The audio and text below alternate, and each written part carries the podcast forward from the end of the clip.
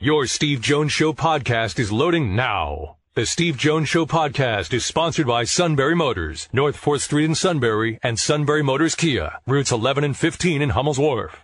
Neil Coolong joins us. Sir, it is an active time. It is. I love this time of the year. Um, level of humidity in the air has a certain feel to it that kind of tells you it, it's it's uh, it's the early beginning of football season. Um, things happen. There's real things to talk about. Um, almost really real things. This is still kind of padsless um, for the most part. What we know up to this point, Yeah. uh, padsless practice, and for the Steelers, no significant injuries as of yet. So it, it's been uh, it's it's been fun to kind of sit back and see um, how the pieces that they've lined up are are working together uh, early in camp, and I, I think uh, there there have been some positives, and it's uh, it's kind of exciting to see what maybe this team could do. Maybe they could sneak up on a few people. All right. So before we get to the Steelers, let's get to Deshaun Watson. Six games. The commissioner has to make a decision what to do. Um, what do you think he does? Um, it, it, I really think Judge Robinson served them up with the exact language um, that they would need if this was to go to trial. In other words, if they were to appeal to themselves, impose the punishment that they wanted, and the union sued the league over it, which is by everything that we've heard what would happen uh, if if the NFL did appeal. I think she gave them a, a fairly clear path to do that and and be successful with it. Um, the union said that they weren't going to appeal, and and you know I think this is probably a, a better case scenario for their client than um, than anything else that it could have been. But uh, overall, the the way that I would see it, I, does the league want to appease Judge Robinson in the position that she is in, the position that they were 50% owners in in having created, or along with appeasing the union to say we're we're in this together. This is the process that uh, we agreed upon. We understand that we gave you the right to do this, but that doesn't mean that we're going to be real happy about it either. Or do they want to appease the fans who, whether or not they really understand how this whole process works, are needless to say not real happy with what they've seen up to this point. Um, I honestly, I could see him doing either thing. I really could. For me, I, I really think for everything else that's going on uh, within the NFL, and now all the Dolphin stuff that just came out that they're going to have to talk about all season, I, I don't think they want any more than what they already have, and they already have a, a, a PR nightmare as far as Deshaun Watson, and that will follow him for for the rest of his days. Um, I, I don't think they are are really doing any they're not doing themselves a whole lot of good by going through the process of um, appealing the, the decision and kind of creating a fire on that end, um, and then going to court over the whole thing, which is going to make this thing drag on even more. This is, I, I've said this before, Steve. It, this is a rare instance in which the NFL really didn't have anything to do with the problems that they're in. Right. And I'm not sure how far they want this to go anymore because they have problems that they did cause that they have to worry about. The, the Daniel Snyder issue is not going away anytime soon. The Jon Gruden issue is not going away anytime soon. Right. Now they're they're faced in, in the crosshairs of having suspended for a year a player for gambling on the game, yet not really doing a whole lot to the owner, who, in my opinion anyway, uh, did more to disrespect the integrity of the game than Calvin Ridley did. So to me, you, you've got to fight that fire next. That was something that I always knew was going to come up. I, I, I guess if I had to bet, I'd say that they wouldn't, just because the path of least resistance might be the easiest thing for them to do right now. I'm not saying that makes Yeah. it right, but at the same time, the NFL is not a, a legal entity. They're not here to try this criminally. They followed the process that they have set up with the union. Um, they wanted the longer sentence. They didn't get it for a variety of reasons we don't need to get into. They they didn't get it, but they tried. That really is probably the image I think that they want uh, to maintain uh, for for the best outcome uh, in in a losing situation for everybody. The University of Michigan Business School is named for Stephen Ross.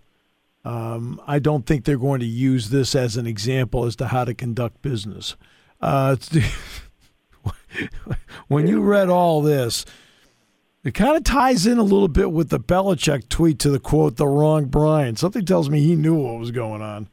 I just, it, the whole thing is just like, I, I can't, I can't fathom a world in which there are people in, in levels of remarkable influence and power that are so utterly clueless about the things that they do day to day. You hear the rumors. You you know you met with Tom Brady or whatever. You kind of think that like you know they met on a golf course at some point. Maybe it came up, but that's not really binding or anything. No, in fact, he sat down, had a business meeting with him, and offered him ownership of the team. Like, in what world do you think that's a good idea? I mean, he didn't need to do that. It, it's way ahead of when you're supposed to do that and the ramifications of getting caught, whether how serious this meeting was, the, the ramifications of that are significant. And still, I'll, I'll still contend that they got slapped on the wrist for for the most part. It yeah. really, it, it it's it, the the brazenness of it. I think is probably more why the if you look at it just tampering and tampering um, legally is defined as simply as, as what I suggested in the, in the hypothetical golfing situation. Right. They got together on a golf course and they were talking about it uh, during a tournament that they were both yep. in, uh, ir- irrelevant like, of each other. Like say say a quarterback for the Detroit Lions is vacationing in the same hotel as the head coach of the Rams in Mexico, and it's they ha- reasonable, and yeah, they happen to meet. Gee. Which is it's what reasonable happened. that it would come up that they would chat, and you kind of expect a certain level of professionalism, as in yeah. they're not bringing in the lawyers and the agents to hammer out a contract while they're there. That's all top secret. But that's kind of what Ross did. I mean, it, yeah. it's it's just it's completely bizarre to me that you you have to give weight and credence to everything. And my only thought now, as far as Ross goes, it, it's more like, you know, he he's he's owner super fan, and he's just kind of trying to fit in with the guys. Like, hey guys, you know how we how we can get better? Let's just lose games, okay? If we lose games, we get a good draft pick. Let's go do it. Ha ha. That's yeah. that's funny. Right. You know, hey, by the way, I got a I got a secret quarterback coming to you guys. All right, I'm gonna I'm gonna reel him in for you. Yeah. Just being kind of a, a, a mutton head about the whole thing. I, I can't. It, it, maybe that's just me. I just I can't envision a scenario that he really thought none of this was going to be a problem. And on top of it, he won some games, which was always kind of my thing. I, I don't think that Miami played as if they were trying to lose. I don't think, that, and Brian Flores has said as much. He didn't try that. It just looked like it early in the season. Yeah. He struggled quite a bit, as you might recall. That that team was uh, team was pretty bad, but he he got them going. By the end, they were playing some pretty decent football. Um, you you respect that, and you think then, oh, they they were tanking and blah blah blah. It's like yeah, that's what everybody says. You know, when there, there's a, a hot name in, in college that people want, you know, it, it becomes alliteration time. Who can come up with the best, um, you know, phrase to, to signify that you really want to draft this player one overall? That tank for Tua was the big thing. Now that obviously didn't work out very well as far as anybody is concerned, considering who went behind Tua. But the, the, the whole idea that it would be that much of an emphasis to a point that he literally offered a hundred thousand dollars for every loss. It, it just it, it it boggles my mind of why you would do that anyway, even if it was a joke, which that's more or less what Ross said. I, I could see it being a joke more than a, a, a realistic offer of any kind. But if you're Brian Flores, you probably don't appreciate that a whole lot either. So I, I don't blame how it turned out. And ultimately, you blame Ross for the whole thing because, well, he's the idiot that said it. That's just not something that you say. It's not a joke. It's not funny. And it does call into question the integrity of the league. And right now, at a time where it, close to billions of dollars are, are changing hands on a, season to season basis, uh, you know, with gambling, these are things that you just simply can't – do. And for for him to have done this many things, uh, it, it's it's just ridiculous. I it, it's funny to me sometimes. I can't yeah. believe how they run the operation that they do. Um, I, I don't think I don't think as many highly qualified people as I know of in the NFL uh, represent the majority of people working inside the NFL, and oftentimes mm-hmm. it's kind of the owner mm-hmm. that might be sort of responsible for a lot of this mm-hmm. because he's one of them as, as, well. All right, so the quarterback situation. It's only one weekend. What? Nobody really has talked about Mason Rudolph. What are his chances? honestly, I, I don't think it should be dismissed that Mason Rudolph is not capable of winning the starting quarterback position on this team. I also think, though, that if that is a possibility, the situation is probably a lot worse than people think that it is. Yes. You brought in the free agent quarterback, and while you know, we're certainly not looking at, you know, Johnny Unitas on the free agent market or anything. But Mitch Trubisky was was the top option. I think that that's reasonable to say. Yep. Um, the Steelers signed him 46 seconds after free agency started, mm-hmm. so clearly they they had interest in this, um, and they signed into a contract that you know if you if it really matters at that low of of a dollar amount for a starting quarterback in the NFL three million uh, salary this year. Rudolph got paid five last year. Keep that in mind. And Rudolph, or excuse me, Trubisky at seven and a half this year. I don't think the cost difference between the two uh, makes a huge difference for what they're doing. But you brought Trubisky in not as a backup. You're not paying him backup salary. Um, Rudolph is obviously closer to that. You'd think that that Trubisky would have the edge. If that's the case, then you'd think you know, the talk would be more about Trubisky. Uh, it hasn't been. So it really it makes you wonder how far off is this? How low is the ceiling of this group? If Trubisky can't, you know, step up and, and uh, fairly obviously beat out Mason Rudolph, what do you have? And I'll, I'll go back to this again. I've said this a thousand times since March. When you have two quarterbacks, you have none. Mm-hmm. And that's really what, in my opinion, that's what we're seeing. It's it's it, give credit to Rudolph. He's an experienced veteran. He's played within the offense. He knows the players. He's got a tactical advantage, perhaps over the first week before pads come on and you know you're doing your thing. Um, give him credit for doing what he should have done. You know, he's he's there to succeed. It doesn't matter whether he starts or not. You you have to respect that at least. But if it's clearly obvious that uh, if we can compare these things, apples to apples, which probably isn't true, but uh-huh. if we can compare them, Rudolph has been the guy uh, who's been better. Mm-hmm. And if it's that easy to see, is the problem here that they picked the wrong quarterback in March?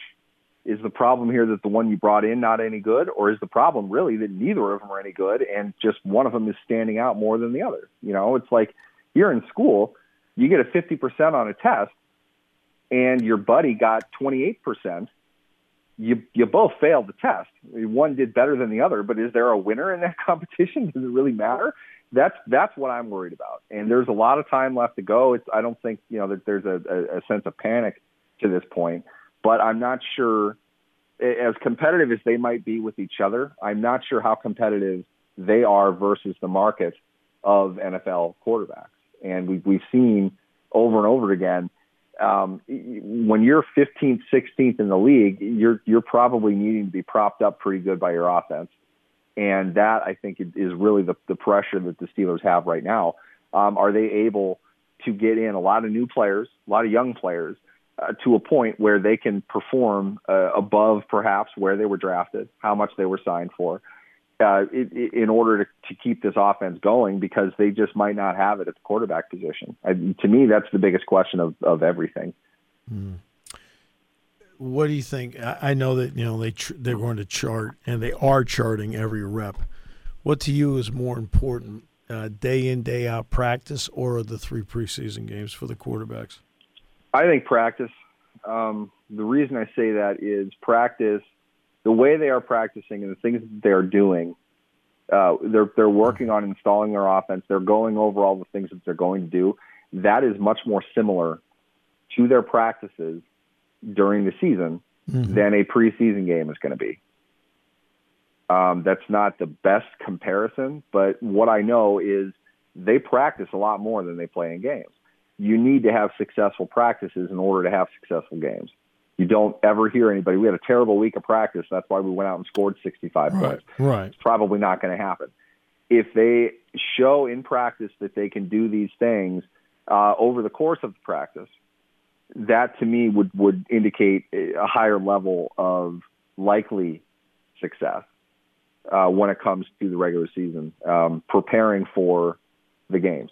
Preseason games, um, they're they're going to get their looks. We're going to see things. I mean, we'll go back to this. I remember that this isn't exactly fair, and I'm not trying to, to bring up a sore subject, but I, I remember being really excited to watch Dwayne Haskins in their right. last preseason mm-hmm. game last year against against Carolina. Right.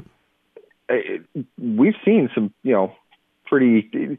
We've seen it, it, several quarterbacks wearing the Steelers uniform in preseason games that never played football again.